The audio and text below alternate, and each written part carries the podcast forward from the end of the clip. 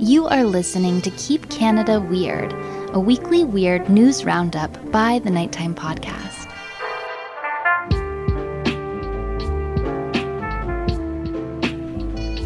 Hello, listeners, and welcome back to the next Keep Canada Weird episode.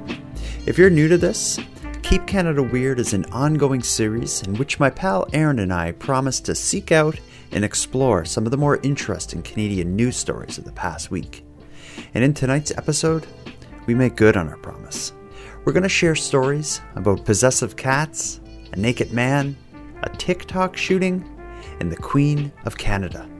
So let's get to it.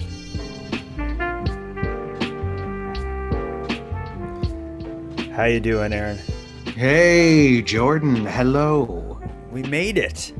We're here together, and we made it, and we're stronger, and more focused, and we're ready, and we're eager, and we are precious. Yeah, we might as well relaunch the whole show just because we're, I think the hype's here. Do you want to just relaunch it? This is the first episode of our new precious podcast. Yeah, and we're going to keep Canada weird here. Um, I yeah. think we've done it. We've, we've kept it weird so far. Um, I feel like we could do th- uh, three of these a week, though. I, I'm what's happening now is I'm getting a lot more people sending uh, messages on Facebook being like, you know, this has happened here and this has happened there, which is awesome. Look out, that's over there. That's over there, but it's uh, look out behind you, Jordan. Yeah, but it's uh, I've already and, and what happens, like, maybe I don't need to obsess about this and organize it so much, but things that are happening today that I've come across, I'm like, we can't talk about them yet. They have to be in next week's episode. So mm. I'm like. Yeah, so um, sometimes you want a story to air a little bit too, you know, like yeah, like out for a couple days so that you can uh, see how it see how it works out. Yeah, and see what happens. So, um, before before we get into our topics and what's been going on, why don't we talk about what's going on with you? What's what's been up this week? Um, what's been up this week? It's been the usual. We've had uh, a bit of a winter uh blast here in the Nova Scotia, as you suffered as well. It's been an we had a freezing rainstorm. It was about what was it about twenty-four hours of freezing rain, I think uh, we had uh, kind of land on top of us.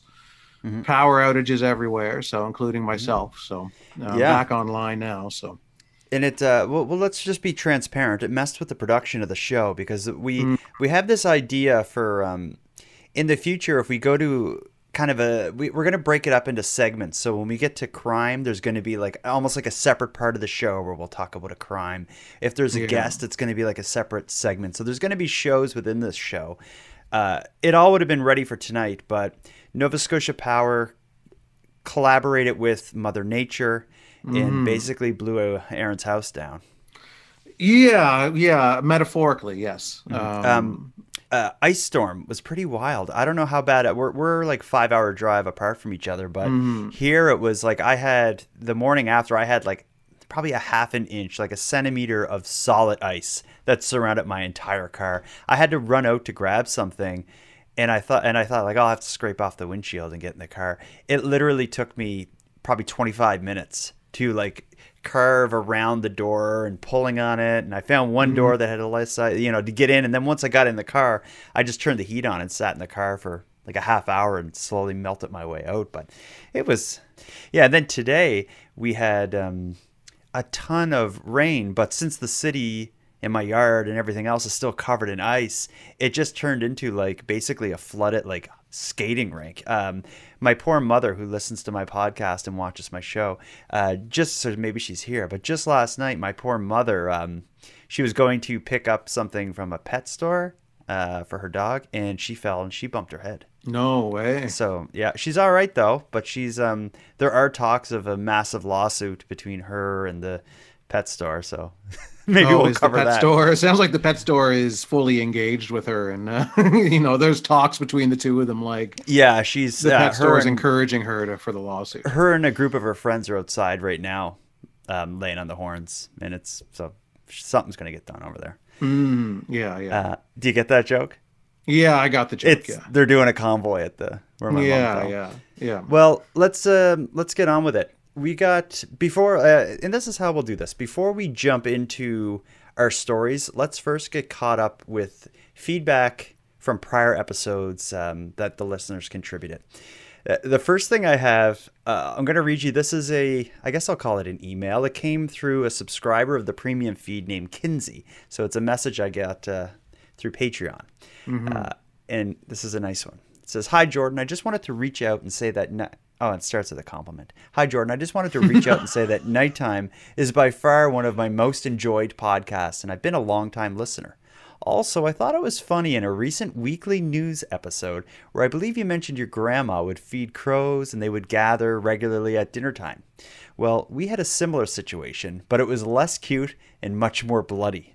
My family would feed the crows here in Minnesota, and the crows eventually started bringing us small dead animals and putting them in our bird bath as a thank you.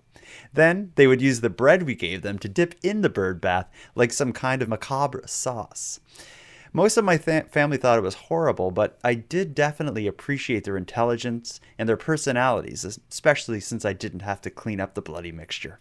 Anyway, I hope that wasn't too gory, and keep on with the great show." So it seems like if, if a listener or viewer wants their email read on the air, they have to compliment you first at the very top of the message. Well, that's certainly a good way to get it done. That grabs your like, attention. It's like, "Jordan, yeah. I love your face. Anyway, there's a bunch of blood in my backyard. and, a, and there's animals eating the blood." Yeah, and um, they're asking me to join them. Uh, that definitely Anyway, helps. I love your smile. Always listening. Lucifer. Uh, I like how crows have somehow became kind of... Crows and donuts. I, that wasn't our intention, but that's kind of the and subplots. Potatoes, and potatoes. And pot- yeah. yeah. Um, well, yeah. Do you remember last week? I think it was last week. We talked about the com- the company. I think they were called Simply, and they were the ones who offered someone, the world's most gullible person, a free doorbell, and ended up yeah. like you know mm. sneaking a thirteen thousand dollar furnace contract and furnace into her hands and home. You remember that story? I remember it um, because I also chatted about it uh, with some friends separately outside of the episode as well. The topic came up. And how, how would that topic came up come up? Because we we're I think we were talking, it was, you know, our mutual friend Donnie, who's in the chat right now. We were talking okay. with another friend of ours and it came up. Okay. I thought you were right. talking like I thought a friend was like um No, no, it wasn't brought up in, in you know, in an organic kind of hey, I someone tried to give me a free doorbell and then they I ended up buying a spaceship from them. Yeah, they had the spaceship outside. It was yeah. I was signing a you know, so the, the the mothership came down and I signed a contract and now I have a my own ship. Well, let's get um. So with this company, Simply, that I, I don't know if that's their full name was Simply. It was Simply something, but Simply Home Green Energy some, Planet something. You know, um, forest. Well, we're gonna get a glimpse beyond behind the curtain that um, that exists there. We have, let's call it an inside source from within Simply. This is an ex-employee, and they're ready to spill the tea on what actually happens with Simply. I guess we'll call this spilling tea. Here it comes. I hope the voicemail starts with a compliment.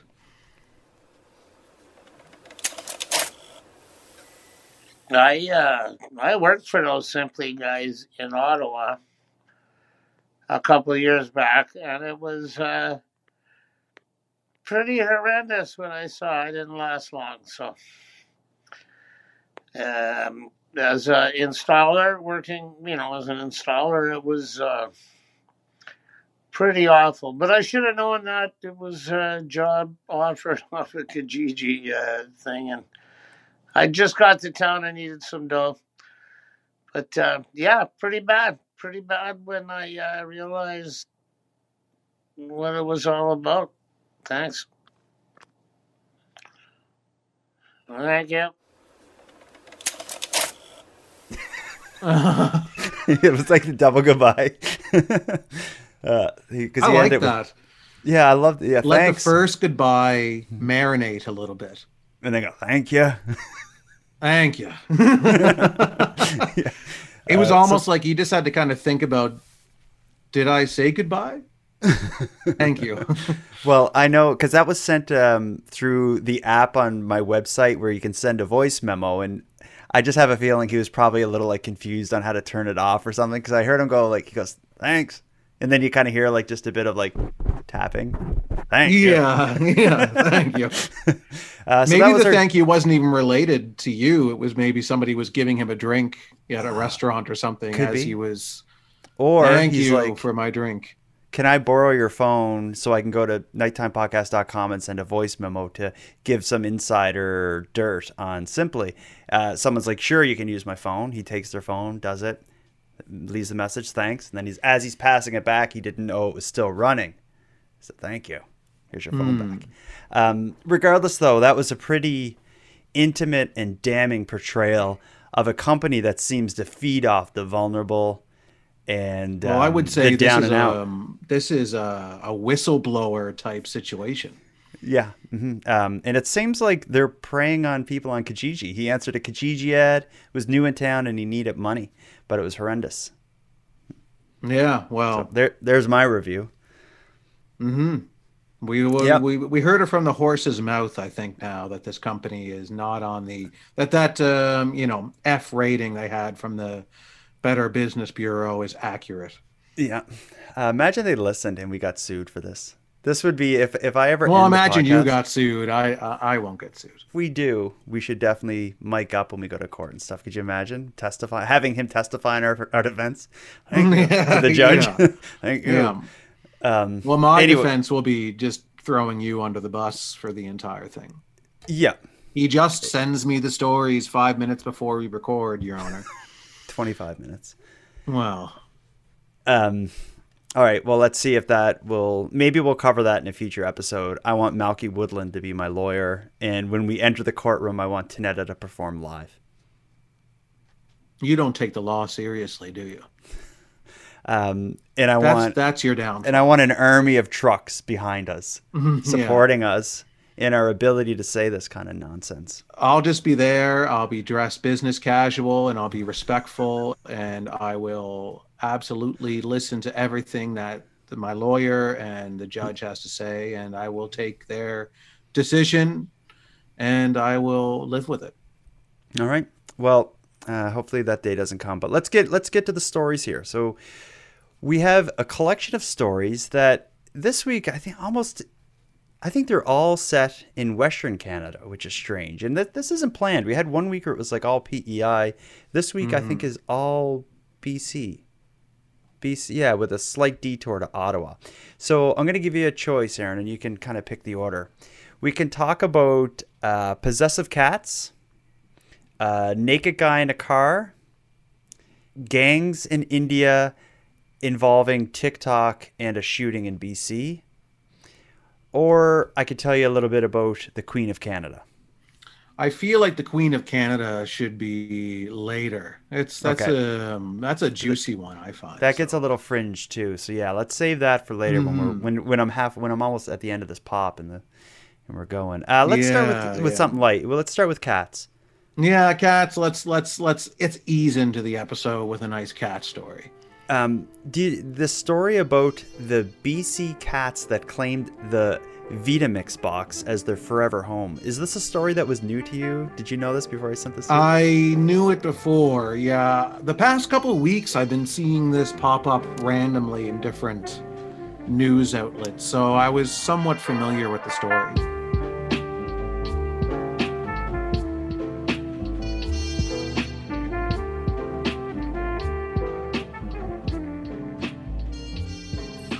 Couch or under the table. These are the usual spots cats tend to claim, but then there are the unusual. In the case of the Gerson Neves household, it's here on top of this Vitamix box. It arrived on December sixteenth. I grabbed the box and set it down on the kitchen floor just for a quick second. Um, that was almost a month ago. And Max immediately hopped up. Gerson Neves pulled out her phone to snap a picture. Because I'm a cat person and we take pictures every time they sneeze. Then she and her wife, Nikki, decided to post it to this Facebook page, thinking a few people might see it and get a chuckle out of it, and that Max would soon lose interest and they could open the blender. I was wrong on both counts. ten thousand people had interacted with the post by the next day. Um, and While Max had jumped down, Lando was now on the Vitamix. In the time since, the shifts haven't stopped, and neither has the interest. People were demanding updates. All of it now being documented here on their Facebook page, day by day, week by week, and now into twenty twenty-two. Posting for all those hoping or predicting a new start in the dawn of the new year, sadly you will have to look elsewhere, because Appliance Gate continues unabated. But it's not for lack of trying. Dear Vitamix. The couple drafted an open letter to the company asking for it to send along three empty Vitamix boxes. I figured that they would know what was going on and get a giggle out of it. The team mobilized so fast as soon as we saw it because we realized this is such a fun story and we wanted to make sure that we could get Jessica and Nikki those boxes for decoys in order to get them to blend as soon as possible. The first box marked Lies was put out, but it didn't go over well with the cats or their more than twenty-three thousand followers. Universally, the response was, oh my God, no, drag this out. And it's not hard to see why. There is so much going on and it is almost universally negative. Find joy where it lives. And at the moment where it lives is in our kitchen on a Vitamix box. Did you see any of the videos or did you just read it? Yeah, I saw some of the videos uh, over the past, I don't know, few weeks or whatever that I've been seeing the story pop up. I mean, cats are super territorial and I'm sure like they're probably not as interested in the new boxes because this box probably has their the smell like completely from them, you know, putting their pheromones on it or whatever they're doing. So I think probably the newer boxes aren't going to be as important as the original boxes. Mm-hmm. Um, yeah, that's true. And I think it's also it, just like I, I could I see this in my kids as sometimes it's not about the object or, or the toy or whatever it is, but it's more just about like they want it and it's theirs. And I, I wonder if cats get like, would a cat get like that? Just be like, uh, I think I it's have more, it and I don't want you to take it. You know, who's the, who runs the place? You know, there is a hierarchy. If you have multiple cats living together, there's, there's, you know, the alpha, then there's, you know, all the rungs below it. So I think it's been established with these cats that whoever sits atop the original box owns the house. Mm-hmm. and and their smell is all over it. And it's all about trying to assert dominance with that box. Mm-hmm. Uh, one of the cats um, they refer to as the sentient soccer ball, which is pretty cute because I'm looking at a picture of the cat and it's a, a black and white cat that is kind of patched in such a way that it does kind of look like a soccer ball. And I'm sure that's mm. where they came up with that name. I remember uh, you used to have that t-shirt that was oh I soccer ball soccer moms. Yeah, it was like a play on I love soccer moms, but it was mm-hmm, a soccer ball. Mm-hmm. But the instead um, of the heart was the soccer ball. I wonder where that shirt went. Do you ever think like it's weird how sh- I have a lot of my like favorite shirts that I would never throw away, but they're not in my drawer anymore. I don't know. Yeah, I, I've tossed mine away as they just get stained and ripped and whatever. I've had shirts that I've loved, but like t-shirts, like I wear them under other shirts so much mm-hmm. that they start to, you know, just get stained. And, and then like I used to wear anti, this is graphic, but I used to wear like antiperspirant a lot. Oh, and that ruins your shirts, right? And that just destroyed, because I like you, I love black t-shirts, you know, because mm-hmm. and I know you used to wear or still do wear black t-shirts all the time. Mm-hmm. So I'm I like Johnny Cash. I wear um I don't know yeah. if you know the song The Man in Black, but I wear black for the poor and the beaten down is always that's I've the done. Only reason you do it. Yeah. Yeah. Uh but so, anyway, go on. Yeah, so I I made the switch to just regular deodorant. Mm-hmm. So and my that's a t-shirts game changer. Oh, it's a huge I I was really, um, really fooled by big deodorant convincing me that antiperspirant did anything. So I was always so afraid to stop using antiperspirant. I'm like, I'm going to sweat way more because I'm not wearing antiperspirant. It's not true. It does nothing. It makes no absolutely no difference. If anything, I find antiperspirant just makes me feel weird afterwards, where deodorant just kind of like goes on and you don't even realize it's there, and it doesn't ruin your clothes. Um, but it's no, hard to no. Buy. I was I love the switch. I'm I, I'm a couple years now into it, and I'm like, look at my shirts. None of them have white stains on them. Yeah. Um. It, but antiperspirant dominates the market. I find when I go places, if I'm ever buying it, it's I'm often having a hard time or having to pay more to get just deodorant. Or there'd be like, you know, twenty-five different versions of an antiperspirant and three deodorants. So I, I think people don't know. So maybe this is a good kind of like um, public address to let people know that they, they don't need to just go with antiperspirant. If you've been buying it for twenty years and that's what you yeah. just feel obligated, take the chance. It's it's um, it's a total mental thing. Like we think we think it's preventing us from, or at least we think it's reducing how much we're sweating. It's not at all. Mm-mm. There's no difference between how much I sweat wearing antiperspirant and just regular deodorant. Mm-hmm. Yeah. We and I can, quickly I can attest from, from, from the cats. um, let's talk about this part of the cat story though, is that these, the owners of the cats, um, they write to Vitamix explaining the situation and act, ask for like empty boxes. That was a perfect opportunity to, for Vitamix to like work out like an ad or something. Like, this is a great story.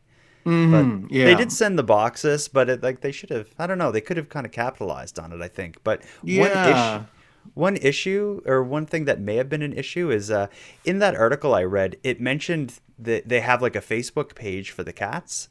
Um, and when I saw the video version of that article, like a Global News video kind of piece showing the cats and all this stuff, every time it showed the Facebook page, I noticed they had a section of it like blacked out, like uh, censored, you know what I mean? And I was yeah. like, why would they censor it? Like, is it maybe like her, like her kid's name or something? Like, what would, why would they censor it? Then when in researching, um, researching, finding the Facebook page, which I guess is research nowadays going on. It's it's a small amount of research. Yeah, I was doing research. Uh, the, the name of the Facebook page actually has the F word in it.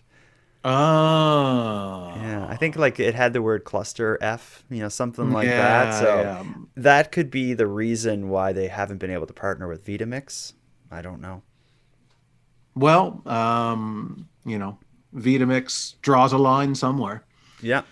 Well, Let's um let's move on to the next the next topic, but we don't need to go far. We're gonna still stay in B C one way or another. We can go to uh, a dumb crime in Surrey, B C, or just an absolute weird story in um mm-hmm. yeah Nanaimo, B C. That's the car one, right? You're talking about. Yeah, you want to get into that? Yeah, let's let's dive into that one. Okay, because this this is another one, just like the cat. This is another one where I received um, multiple people uh, suggesting this would be a good fit for Keep Canada Weird, and I can't agree more.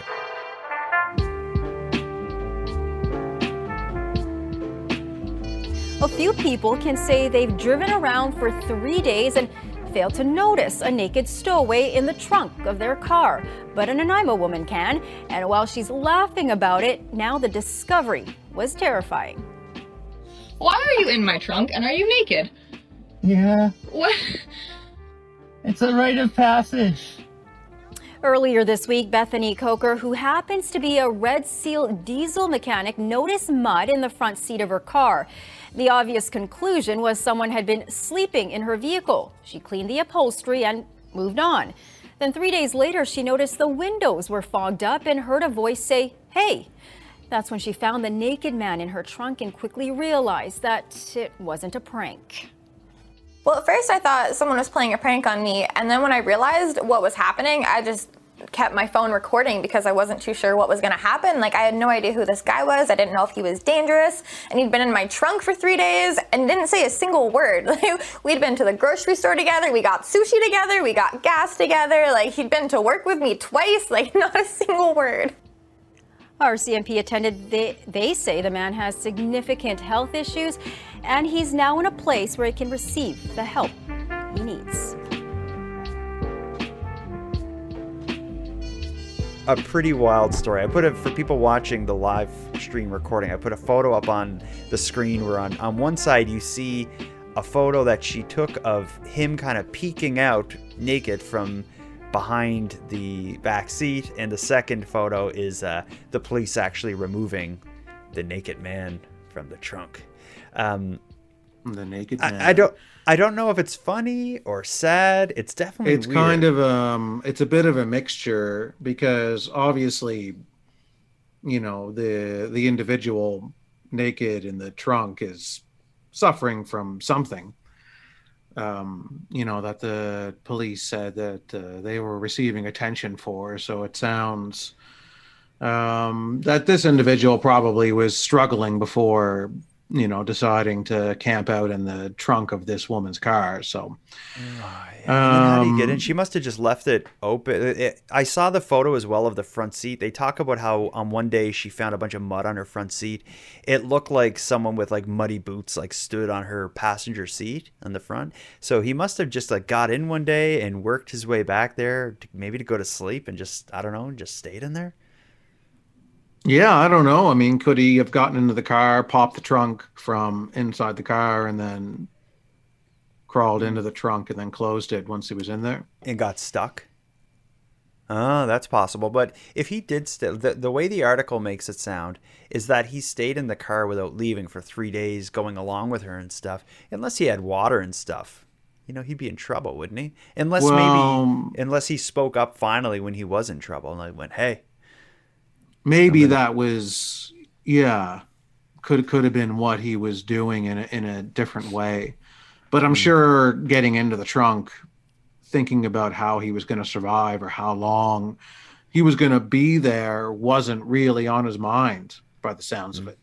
Yeah, absolutely. Um, but it's um, the idea of this, this story reminds me of a, of a, of a few other ones. For one, it's, um, I... we can talk about this light because nothing happened. He ended up getting uh, to where he needed to go, which is like law enforcement will take him to, you know, a hospital to get treated for whatever the problem is that led to this.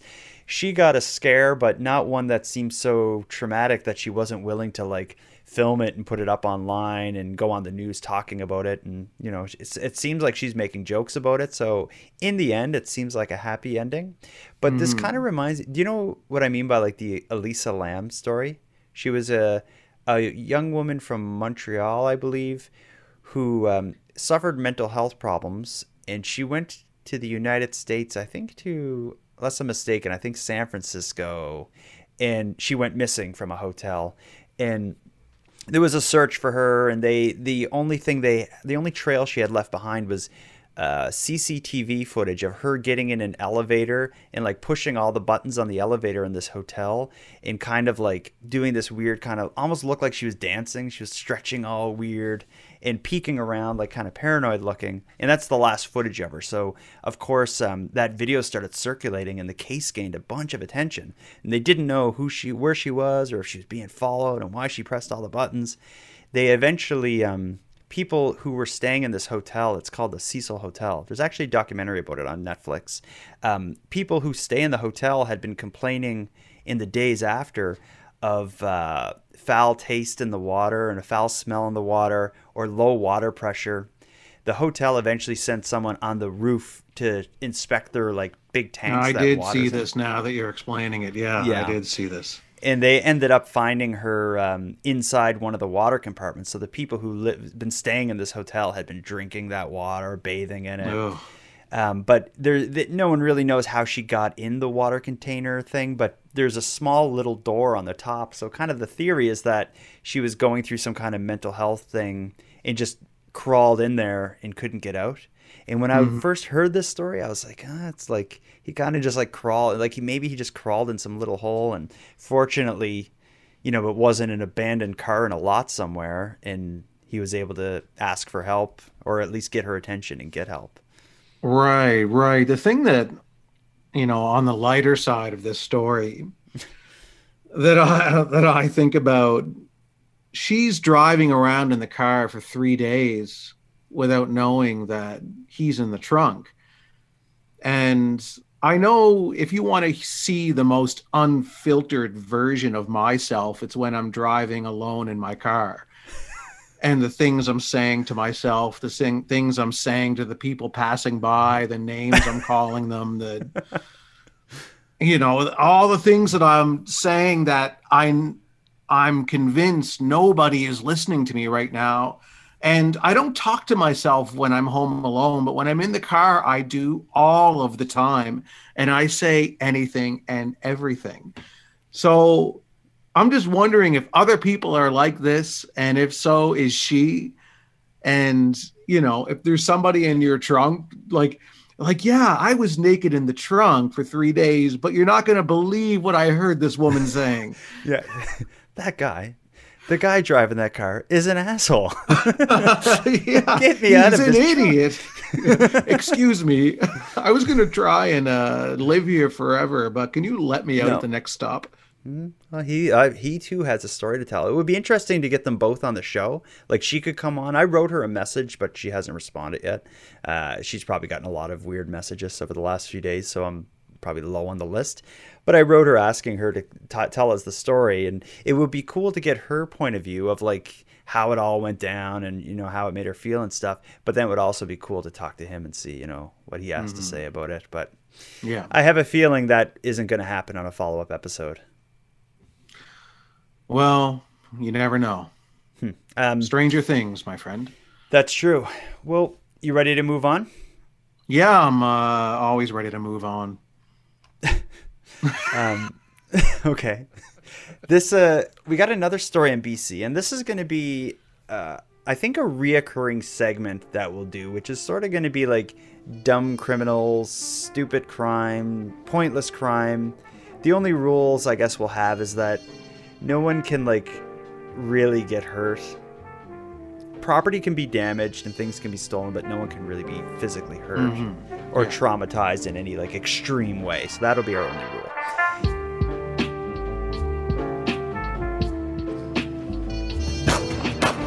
A gunman shooting up a vehicle parked outside a Surrey home. Shared on TikTok, the text in the video appears to threaten a popular Punjabi musician, and a note left behind warning that they're going to target his friends' homes all over the world, including this one in Surrey. These old uh, g- gunshots. But the thing is, the homeowner says he has nothing to do with the intended target. It's really hard, man. It's totally scary. Sukjit Garcha was woken up just before three a.m. early Wednesday morning to the sound of gunfire. Families are uh, shocking too.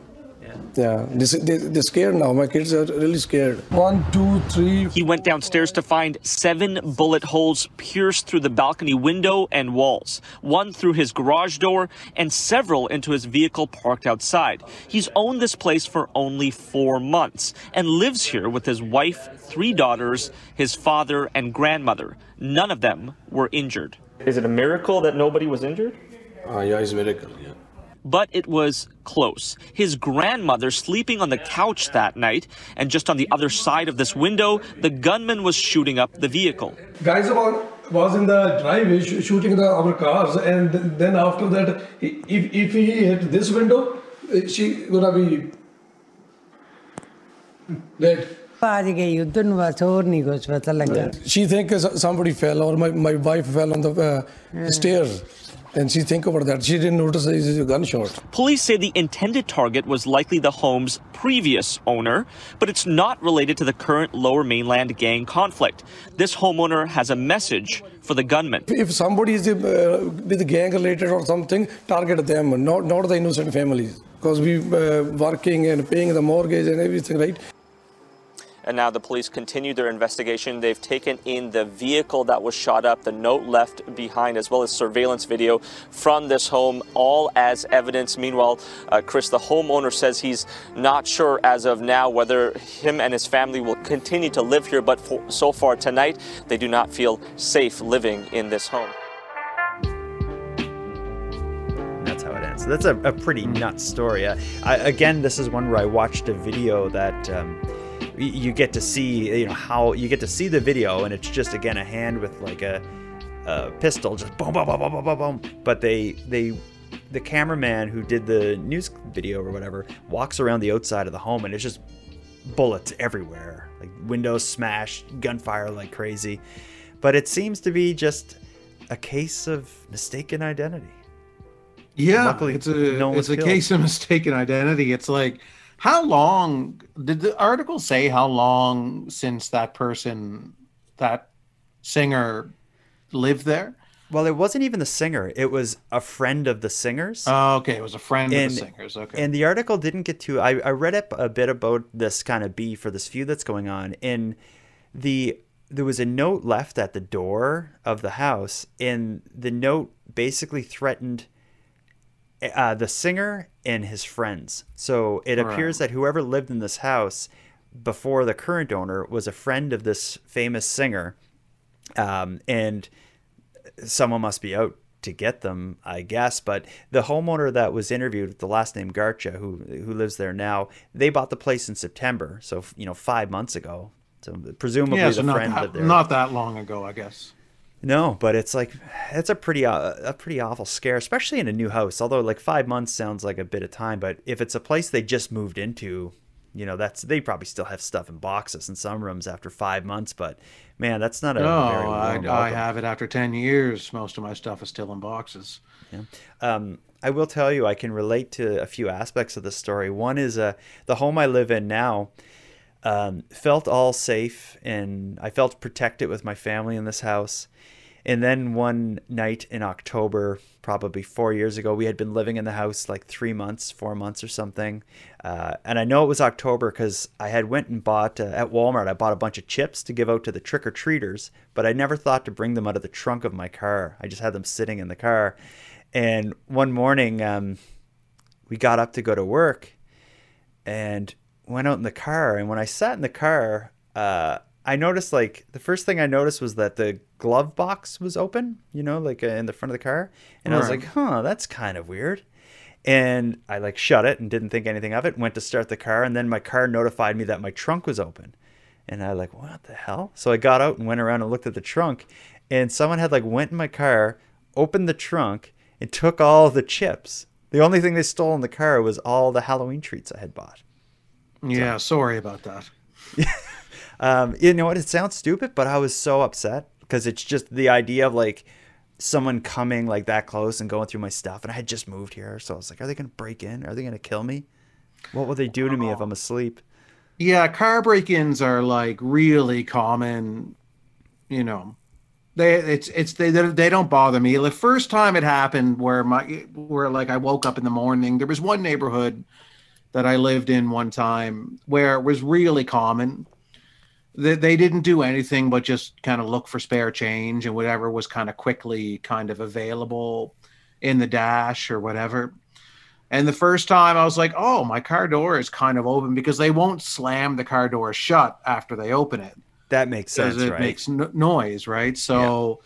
They quietly open it. They just look to see what's kind of in eyesight, grab it, and then just gently close the car door over, but not totally shut it, because they can't do that without slamming it. Yeah. So the first time it happened, I was like, oh my God, my someone was gone through my car, because like, you know, the glove box was open and all this. And then the second time it happened, and I'm like, oh, it happened again. And then the third time I was like, ah, this is just normal. And like, it's just people, they, they walk by, they see what car doors are open, what ones are left open, they try them all. They're not looking to like hurt anybody. They're just going through they, and they petty, very petty crime, you know? Yeah. Um, in my case though, what they took was, you know what I mean by like the big box of chips, they took three like of for those. Halloween. Yeah. Yeah. Yeah. So like, it, it's not heavy, but it's a big box. So I can almost picture someone at like four in the morning running down the street with three big boxes of chips. It's well, like, Halloween chips are hard to find the closer you get to Halloween.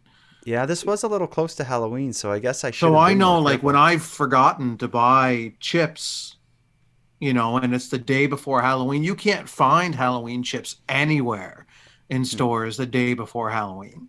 Mm, so they start getting rid of them, like, the days leading up to Halloween, they start bringing in the Christmas stuff. Mm-hmm. Um, either way, it was an invasion of my privacy. Yeah, but either way, I support the person who took your chips because you got to get your Halloween chips. Yeah. Uh, I also, um, since then, I've got a video doorbell, you know, uh, which like sends Did you get motion. It for free from a green It cost me company. thirteen grand. Yeah. Got a good yeah, furnace yeah. too.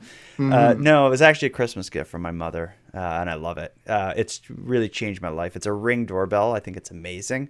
Um, it makes me feel way more secure than my like security system that costs like thirty bucks a month or something does. Uh, Cause yeah. when someone comes near my door, I get a text and I get a video of it, and the video is saved on the cloud. So if they do kill me, there's a pretty good chance they'll be found.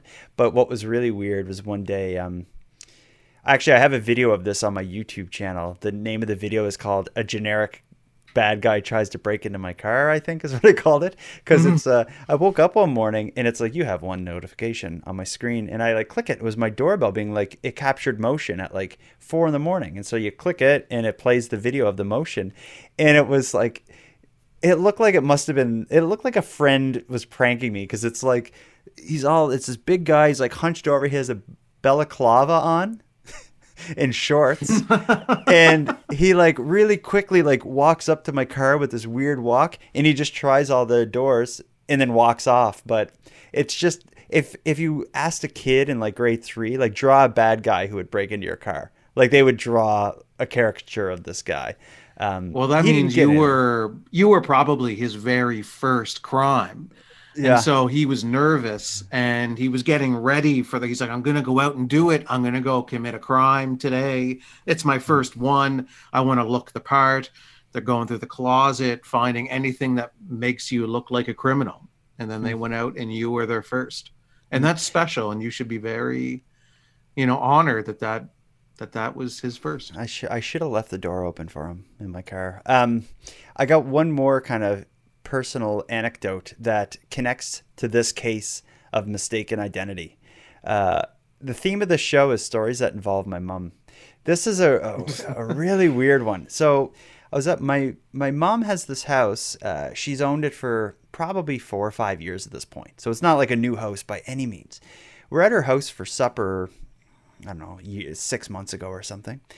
And right after I left, my mom texts me and she's like, Jordan, like, you wouldn't believe what's going on here. Like, you should come back. And I wrote her, what's going on? And basically right after I left, someone was pounding on her door. So she looks on her video doorbell, because she also has one on her phone. And she sees like this older lady, probably sixty years old, with two big grocery bags in her hands, kind of in a car. Her car is like in my mom's driveway, and she's like banging on the door. She's trying to get the door open. She's fiddling with keys. And my mom's first thought is like, oh, she must like meaning to go to like a friend's house and is at the wrong address or something. So uh, my mom goes to open the door to say like, yeah, what's going on? When my mom opens the door, the lady like barges right in saying like, what are you doing in my house? I'm going to call the police. Get out of my house. And she walks like into my mom's house, down the hall, into the living room. And she's like, where's my furniture? What did you do with my furniture? I'm going to call the police. What are you doing in my house? You know, on and on like this. And so my mom and her partner are trying to calm her down, being like, you must be at the wrong house, dear. Like, uh, we, this is our house. You can sit down. We can help you. What's going on? And the lady just, she wouldn't calm down. And she said, you know what? I don't know who you are or what you're doing, but I'm going next door to Gloria's and I'm going to call the police. And it kind of struck my mom weird, because my mom's like, my next door neighbor's name is Gloria. Like, how would this lady know that? So while um, my mom was talking to the lady, my mom's partner quickly went next door and was like, Gloria, like there's a lady at our house, and you know, I think she may know you, come see. So uh, Gloria and my mom's partner come back to the house. Uh, when Gloria walks in the house, immediately she recognizes this lady as the prior owner, the woman my mm. mom bought the house from like five years prior. And uh, Gloria, the lady's like, Gloria, what are these people doing here? And Gloria had to explain to her, like, no, don't you remember? Like, we, you sold this house after Jim died. You sold the house and moved in with your daughter. Uh, so needless to say, this lady had probably like Alzheimer's or something. And she eventually calmed down and told the story of like, I've been lost all day driving around, couldn't find my way home. And my, uh, they ended up calling the police, um, because they couldn't reach anyone in her family. They didn't know what to do with her. And the police helped locate her son in Ontario. And oh man, this whole big thing. Wow. But eventually she got, uh, she was taken away and taken care of. But it's pretty nuts, wow. eh? Yeah. Anyway. Well, um, it's and it's and it's one thing, you know, in the case of your mom situation where this lady thinks she's in in, you know, going back to her house or whatever. You would think before you would shoot up an enemy's house, you would be certain that the enemy still lived there. Yeah, because you're taking a pretty significant risk, and then also putting the video up online of you shooting up the house. You would just right. like that just seems like a crime that you would get caught doing if you're going to be that brazen and stupid. But yeah, I don't know. It's pretty. Uh, whatever has happened, gangs in India must be pretty hardcore. No, well, when you watch the video, it's it's pretty shocking. It's pretty. You've seen it. You've seen it then. Yeah, I saw the video, and it's oh, yeah. you know, it's... It, it's no care for human life because they're just unloading. Bah, bah, bah, bah, bah, bah, oh bah, yeah, bah. Like, there's no like.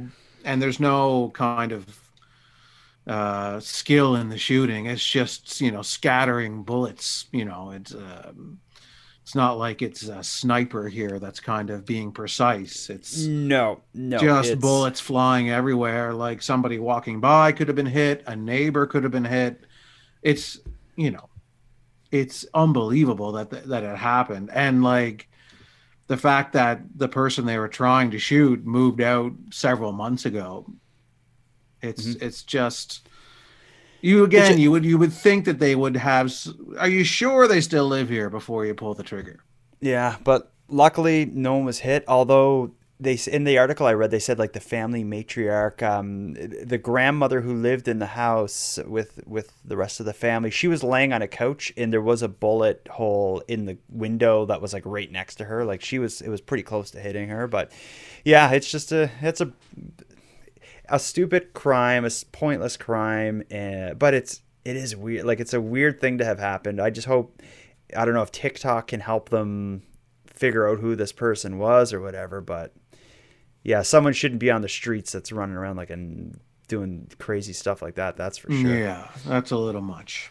Yeah. Um, we got one last story that we we saved for the end, and that's because, like, I guess this gets political because it involves the Queen of Canada. It mm-hmm. involves the the controversial protests in Ottawa, which uh, I don't ever like to talk about because there's yeah. very few topics as divisive as um, Ottawa protests, masks, trucks, truckers, the far right, mm. the far left. Nazis, Antifa, all these different words just make people go crazy. Um, mm-hmm. Not, but anyway, but there is one kind of aspect of the story that I think is interesting, uh, and it's relevant for this show because it's kind of an update on a past story. So, Aaron, do you know much about the Queen of Canada, the QAnon Queen? I had never heard of her um, until you sent me this story earlier today. Oh, really? Okay. Um, so then I Googled her name because you were saying you couldn't really find a good article about about this particular story. Mm-hmm. So I just Googled her name just so I could understand who it was. And I was like, I didn't know that there was a Queen of Canada that I was to be subservient to. Mm, that yeah, was news and, to me. Um, she will have you know that she's queen. I did an episode so uh, about her a while back, so people who follow my show will likely know the story of Romana Didulo. And she is a middle-aged woman, I believe, of Filipino descent, who lives in what looks like a rooming house in Victoria, British Columbia, or a boarding house kind of thing in Victoria, B C, is at least what it looks like. She's her life... Before, say, two years ago, there's very little known about her.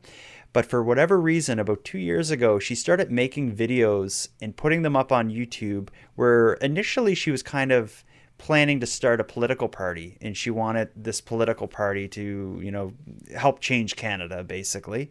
Um, her video, she would publish these videos and they'd get, you know, seventeen views, twenty-three views. So virtually unknown. Um, but for whatever reason...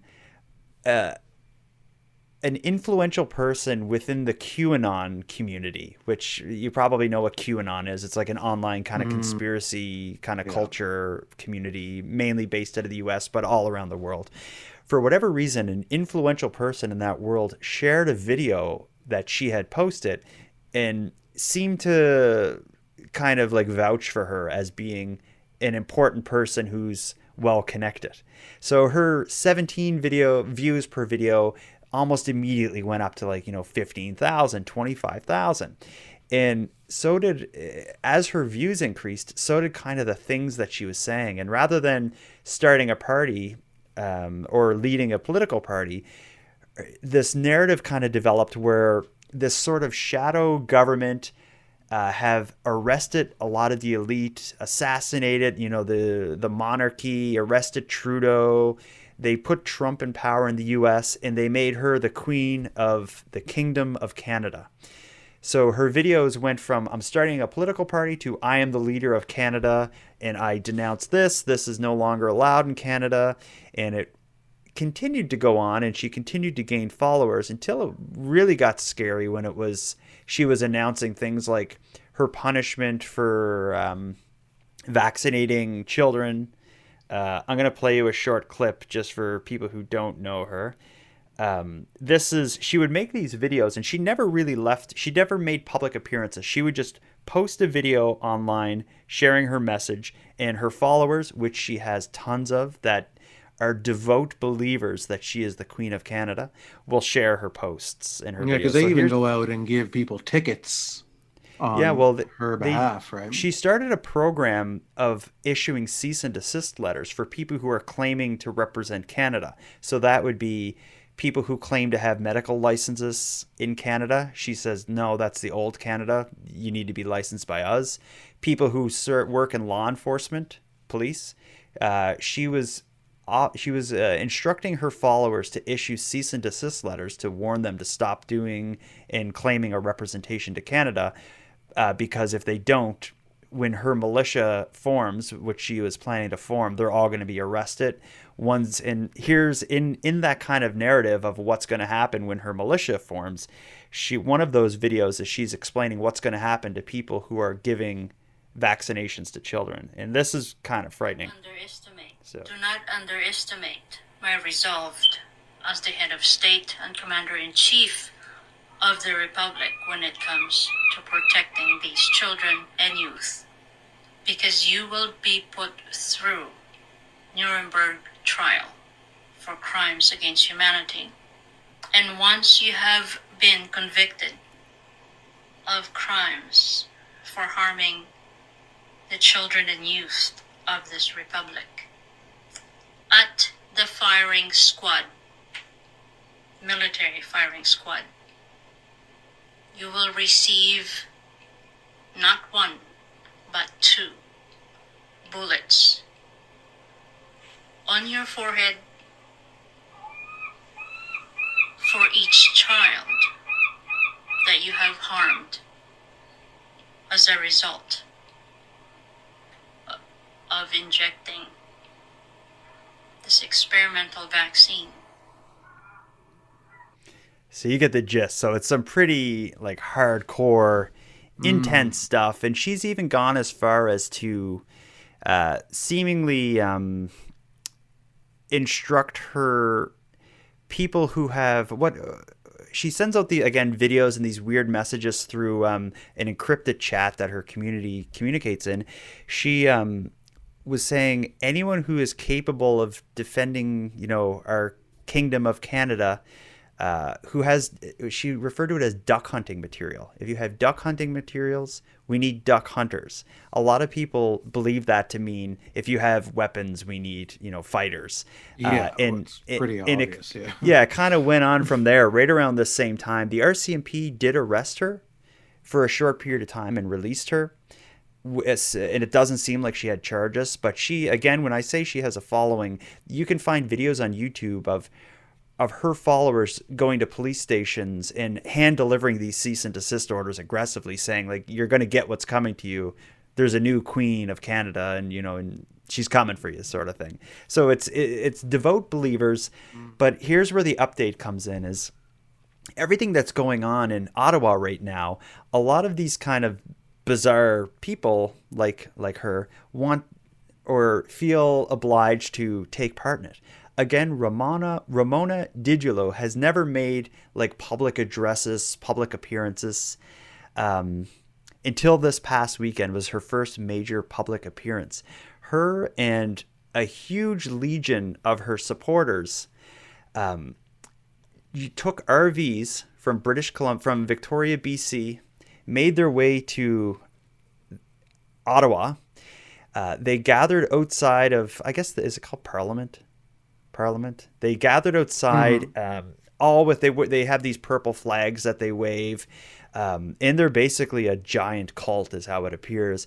But they gathered there. She walked in with security from an R V, uh, gave a speech that was all about, you know, what's going to change in Canada. And it was mainly just a kind of conspiracy theory talk about, you know, we're not going to allow, you know, pedophile human trafficking within the government or the harvesting of children's organs. You know, this sort of thing is what she talked about in her speech. And then they proceeded to burn Canadian flags, like what we know as the Canadian flag, because again, in the narrative of, in the mythology of her followers' beliefs, is that is like the old Canada that was corrupt and doesn't exist anymore. I have removed Justin Trudeau and his corporation government.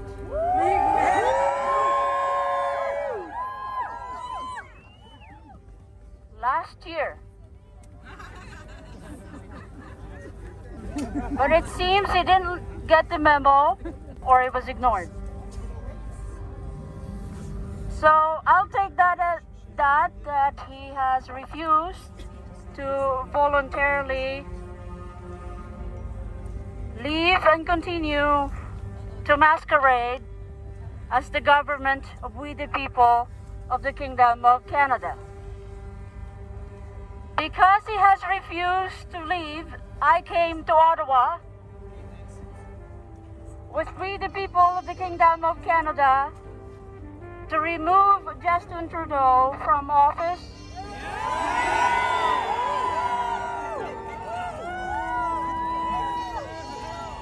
So Justin and all of his ministers, here's the second memo.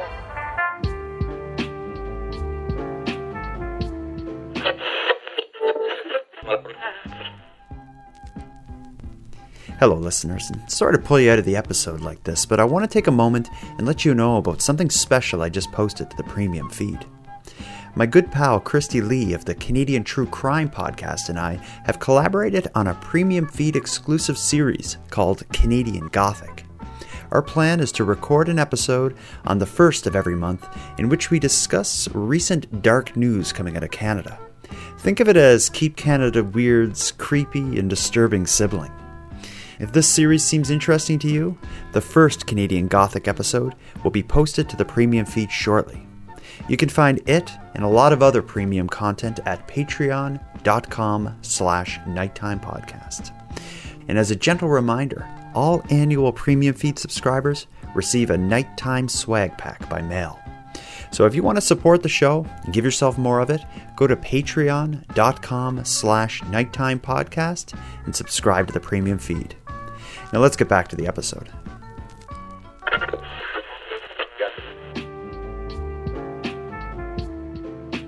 The videos that are going around of this public address are pretty wild because as she's burning the flags and stuff, you can hear people who don't know what's going on saying, you know, you can't be doing that. Why are you doing that? You're going to make us look bad. And her followers are like, no, you don't understand. Like, that's not the Canadian flag anymore. Um, but it's it's pretty wild. And I think it gives yeah. a taste of, I don't want to give too much commentary on like Ottawa and what's going on there, but it certainly gives a taste of t- some of the type of people who will try to attach themselves to a movement. And with right. Romana Didulo, that certainly appears to be the case. And I think, the again, the most notable part of all this is the fact that she made a public appearance. And she will, for people who know her, that's a and know about her and follow her story, that's a really big deal. Yeah, yeah. It's, I don't know. It's the the power of social media like, you know, someone like this would, you know, fifty years ago would never have gained a following outside their front porch, right? Mm-hmm. Yeah. But the fact that anybody, you know, can can go online and have a voice about whatever they want and whatever they believe in. And this is what happens when everybody has a voice. Well, and you know, I don't know. That... I'm just finding like the danger of social media now and how quickly dangerous ideas can spread like wildfire is, it's disturbing to me. I just, I just yeah. think that Facebook, and as much as I love YouTube, and all of it's got to go. Mm, well, here's here's a, go. here's another issue though, is um, with social media. I think, and especially in a story like this, where it's something that's that crazy. Like the, I, I think I can talking amongst hopefully a lot of like-minded people. We can all agree she is not the legitimate Queen of Canada, and there's some kind of mass hysteria surrounding her community or whatever. But mm-hmm. um, what what I think can happen is um, you take social media, like the, the mainstream ones like Facebook and Twitter and Instagram. If you're on there spouting, you know, harmful, crazy nonsense, you end up getting like kicked and banned, and they would, those people may accuse them of being censored, censored or whatever.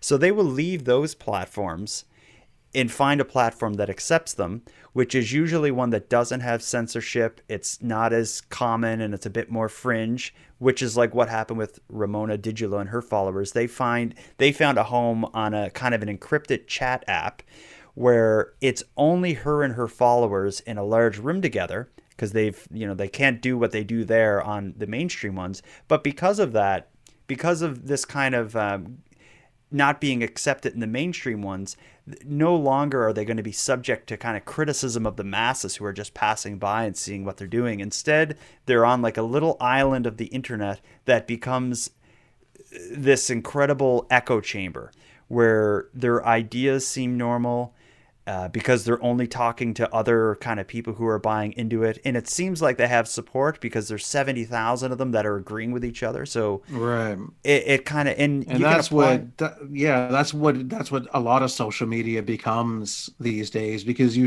you start only following and, and, and clicking on articles of certain content. And then your social media tool adapts to that as well. Like, and just shows you the things that you're going to respond to, which are, you know, wild ideas or crazy conspiracies. And then it, it just, they justify each other. Mm-hmm. And, yeah. and then they, they, they do things like this, and then they start mm-hmm. to organize, and then they start yeah. to get in people's faces and hand out cease and desist orders. And, mm-hmm. uh, uh, and it, I just, I don't even know what leaving the house accomplishes anymore for anyone. Well, staying in is just as bad if you got the internet there. What we need is to go back oh. to like uh, hunter-gatherer lifestyles. But um, that that idea of kind of a, a more extreme group forming as it's no longer welcome on a mainstream platform, that's a, kind of the tail end of what actually happens too. Because the other thing is, like you talked about, th- these social media sites have an algorithm in the background that looks at what you interact with, and it feeds you more things like that. So it could happen. Uh, let's say I am really into guitars. So if there's a picture of guitar, I may click on it, or a video about a guitar, I may watch it. So YouTube or Facebook or whatever, they know I'm into guitars, so they keep showing me guitar stuff. And now all of a sudden, I just assume everyone on the internet collects vintage Gibson guitars, right, because that's right. what like my internet is. But I think if I was into uh, flat earth conspiracies, the same kind of thing would happen. And all of a sudden, all these social media platforms are just kind of presenting me with this kind of version of the world that I want to interact with. But if it was a more extreme belief, I may instead find myself, you know, pushed down to this kind of community that's like, you know, we're hopping off here because we're no longer welcome. Come on to this place where we can be as extreme as possible. And I think that's like with mm. a lot of groups, that's kind of what happens. But anyway, um, I guess keep Canada, keeping Canada weird can be an ugly job. We can have the nice stories that kind of make you laugh, but then you got a bigger issue like this, and this is probably over our heads. I don't know if we're going to solve uh, it's, the I just, yeah, it's it's it's part of such a larger issue that I find is the, you know, what's completely destroying society today is is how out of control social media has gotten, and. Mm-hmm. But who polices it? Or do we leave it to the social media sites? We just get rid of it seem... completely. Well, that's that, but that's not going to happen. I so, know it's not, but that, I I just don't know any other way that you would deal with it other than to yeah. completely destroy it. Yeah, so that's one option. We could completely destroy it. Mm. Um, that's probably an exciting option. The other is you can leave the the social media sites to handle it on their own, which. All they care about is clicks and likes and all that and interaction, so they can feed ads, serve ads. Or you can have the government get involved and regulate it, and of course yeah. that comes with its problems too. Yeah, nobody would want that. That's the you know that's the the last but, thing you want. But none that, of these that's are good why options. To me, like, there's no any of the any of these solutions will simply make it worse, turning and turn turn it into something else that is worse than what it is. So to mm. me. There's only one solution, and that is to burn it to the ground. It Without is, anyone getting hurt. Well, this is a, a digitally, of course. Okay, you're not calling for violence. I am. No, no, that's I will never call for violence, and I will never support violence. I simply am saying social media should be just taken away. It's mm. it's gone too far. We've, right. we've You've just, heard it here. Yeah, it's it's it's over for social media. It's done. Mm. Well, I think um, we finally found kind of the the thing that is truly going to make us like old people, you know, like I, I can be like, I remember when we didn't have cell phones and we had to go home and use a phone and it had a wire to the wall. Uh, but that wasn't like intense enough. But now it's like when we're talking to kids about like the time before social media and that mm-hmm. and how the world was better before like this thing that defines society right now for the most part. Yeah. Um, people in the chat are uh, raging against you. Aaron won't take TikTok away. Um, so you, you, yeah, uh, you made some enemies uh, tonight. I know, I know. There's, there's a, all the TikTok supporters are going to be in my email for the next uh, number of weeks, I think. Just yeah, you, you might as well just shut it down. I know. I don't have TikTok. I got rid of Facebook, um, and that's been awesome. Um, I still have Instagram, so I'm still kind of holding on to a little bit of social media, but um, I don't I don't do a lot on there. I, um, I find that the biggest thing that I've done that has changed my experiences with social media is using uh, muted words, especially on Twitter. I don't know if I told you about this, but on yeah, Twitter, you were t- you were saying yeah. Okay, yeah. I tell I tell everybody about it because I feel like at the door to door like Bible uh, salesman or whatever, where I just feel like I found the solution to so many problems and it's so simple. But um, anyway, here's the thing that I like about not having Facebook now is that I'm not watching my friends scream at each other anymore. How? Why? What's happening on your well, Facebook? Well, it's just Facebook. I find like it's just people fighting with each other constantly. Like oh, everybody really? I don't arguing see that. and arguing and arguing about whatever issue of the day or whatever, you know. Okay. It's um, just a lot of just screaming, and, and it's that just, doesn't bother that that doesn't bother me as much because I, I don't I don't my friends aren't arguing as much. There are people. Uh, arguing yeah, I don't know. Maybe but, it's the people that I associate with. Maybe is just angry. You're into They're angry just people. All political angry people that are just uh, always right. Apparently. Yeah, the politics stuff drives me crazy. But what really bugs me is like the low quality memes and the poorly thought out memes, where it's just like a low resolution photo with like a bad joke in front of it or or or just like a mm. one line joke, but they choose this kind of font that's just ugly on your eyes. That kind of stuff just bugs me. But anyway, let's um that's that's not about keep Canada that's not about keeping Canada weird. That those people are destroying our country and uh yes, and our freedom. Yeah. yeah yeah and and our specific freedom, Jordan and mm. Aaron's. Yeah. Well, let's wrap this up. Um, when we come back next week, I think we're going to have a, a bit more defined segments, provided Nova Scotia Power can get off their eh, and keep Aaron's power going so he can use the internet and his mics. Um, mm. I'm hoping we're going to have a U F O update next week. I have something on the go that could get interesting in that regard. So I'm likely going to have Chris Rutkowski back uh, to, to break some stuff down with us. Uh, anything weird or unusual on the horizon for you? Anything you're working on? Anything that's come across the uh, across your desk? Uh, well, I've been holding this pen for the video watchers here who are watching a live feed through most mm-hmm. of the episode here tonight, just so that it looks more like a news desk kind of uh, thing. You know, I'm, you know, breaking news could happen anytime. You know, I'm always kind of working on the stories. Um, so I'm just kind of wondering, I want people's feedback, you know, of those who have watched the video, if, if the mm-hmm. pen kind of uh, subconsciously maybe gave you the feeling of a Larry King live type thing, or the pen is know, basically kind like of a, a suit. News discussion kind of a thing. So the, the, the addition of the pen into the, the YouTube live stream.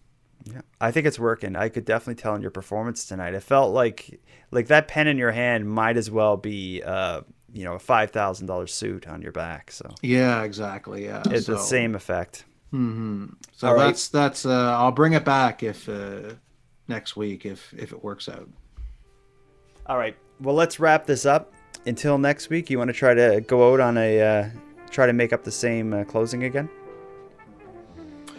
Oh, we're gonna make up uh, our tagline at the end. Yeah. That... Oh, okay. Uh, till next week.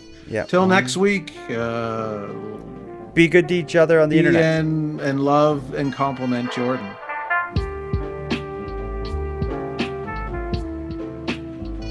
I want to thank you for joining Aaron and I for our Keep Canada Weird discussion. But before we part, I have some thanks. First, a big thanks to Aaron for sharing an evening with me and with the listeners of Nighttime. But most importantly, I have a massive thank you to everyone who listens to Nighttime, as without your interest and your support, the show would be as pointless as it would be impossible. But with that said, keeping the show alive is and has always been an uphill battle. So if you want to help take a bit of weight off the show's back, please listen on the premium feed. Not only does it make the show possible, it'll give you more of each topic than you find here on the free feed, as I add exclusive content regularly. So for about the price of a cup of coffee, give the show a hand and give yourself more of it at patreon.com slash nighttime podcast. And on the topic of the premium feed, let me thank the newest subscribers, Kim, Neil, Kevin, Peter, and Gordy. Thank you for going premium. And for anyone else out there who wants to support the show but can't do it via a premium feed subscription, you can give me a big hand by simply sharing this episode on social media, letting like-minded friends know what we're doing here, and sending in a voice memo to contribute to the show. You can give story ideas or send the voice memos via nighttimepodcast.com slash contact, or you can find me on social media. I use Facebook, Twitter, and Instagram, and I'm often live on the Nighttime Podcast YouTube channel. So until next time, take care of each other, hug your loved ones tight, and let me know if you see anything weird. The Nighttime Podcast is written, hosted, and produced by Jordan Bonaparte. Copyright Jordan Bonaparte. Beautiful, serene, majestic, the true north. Strong and weird.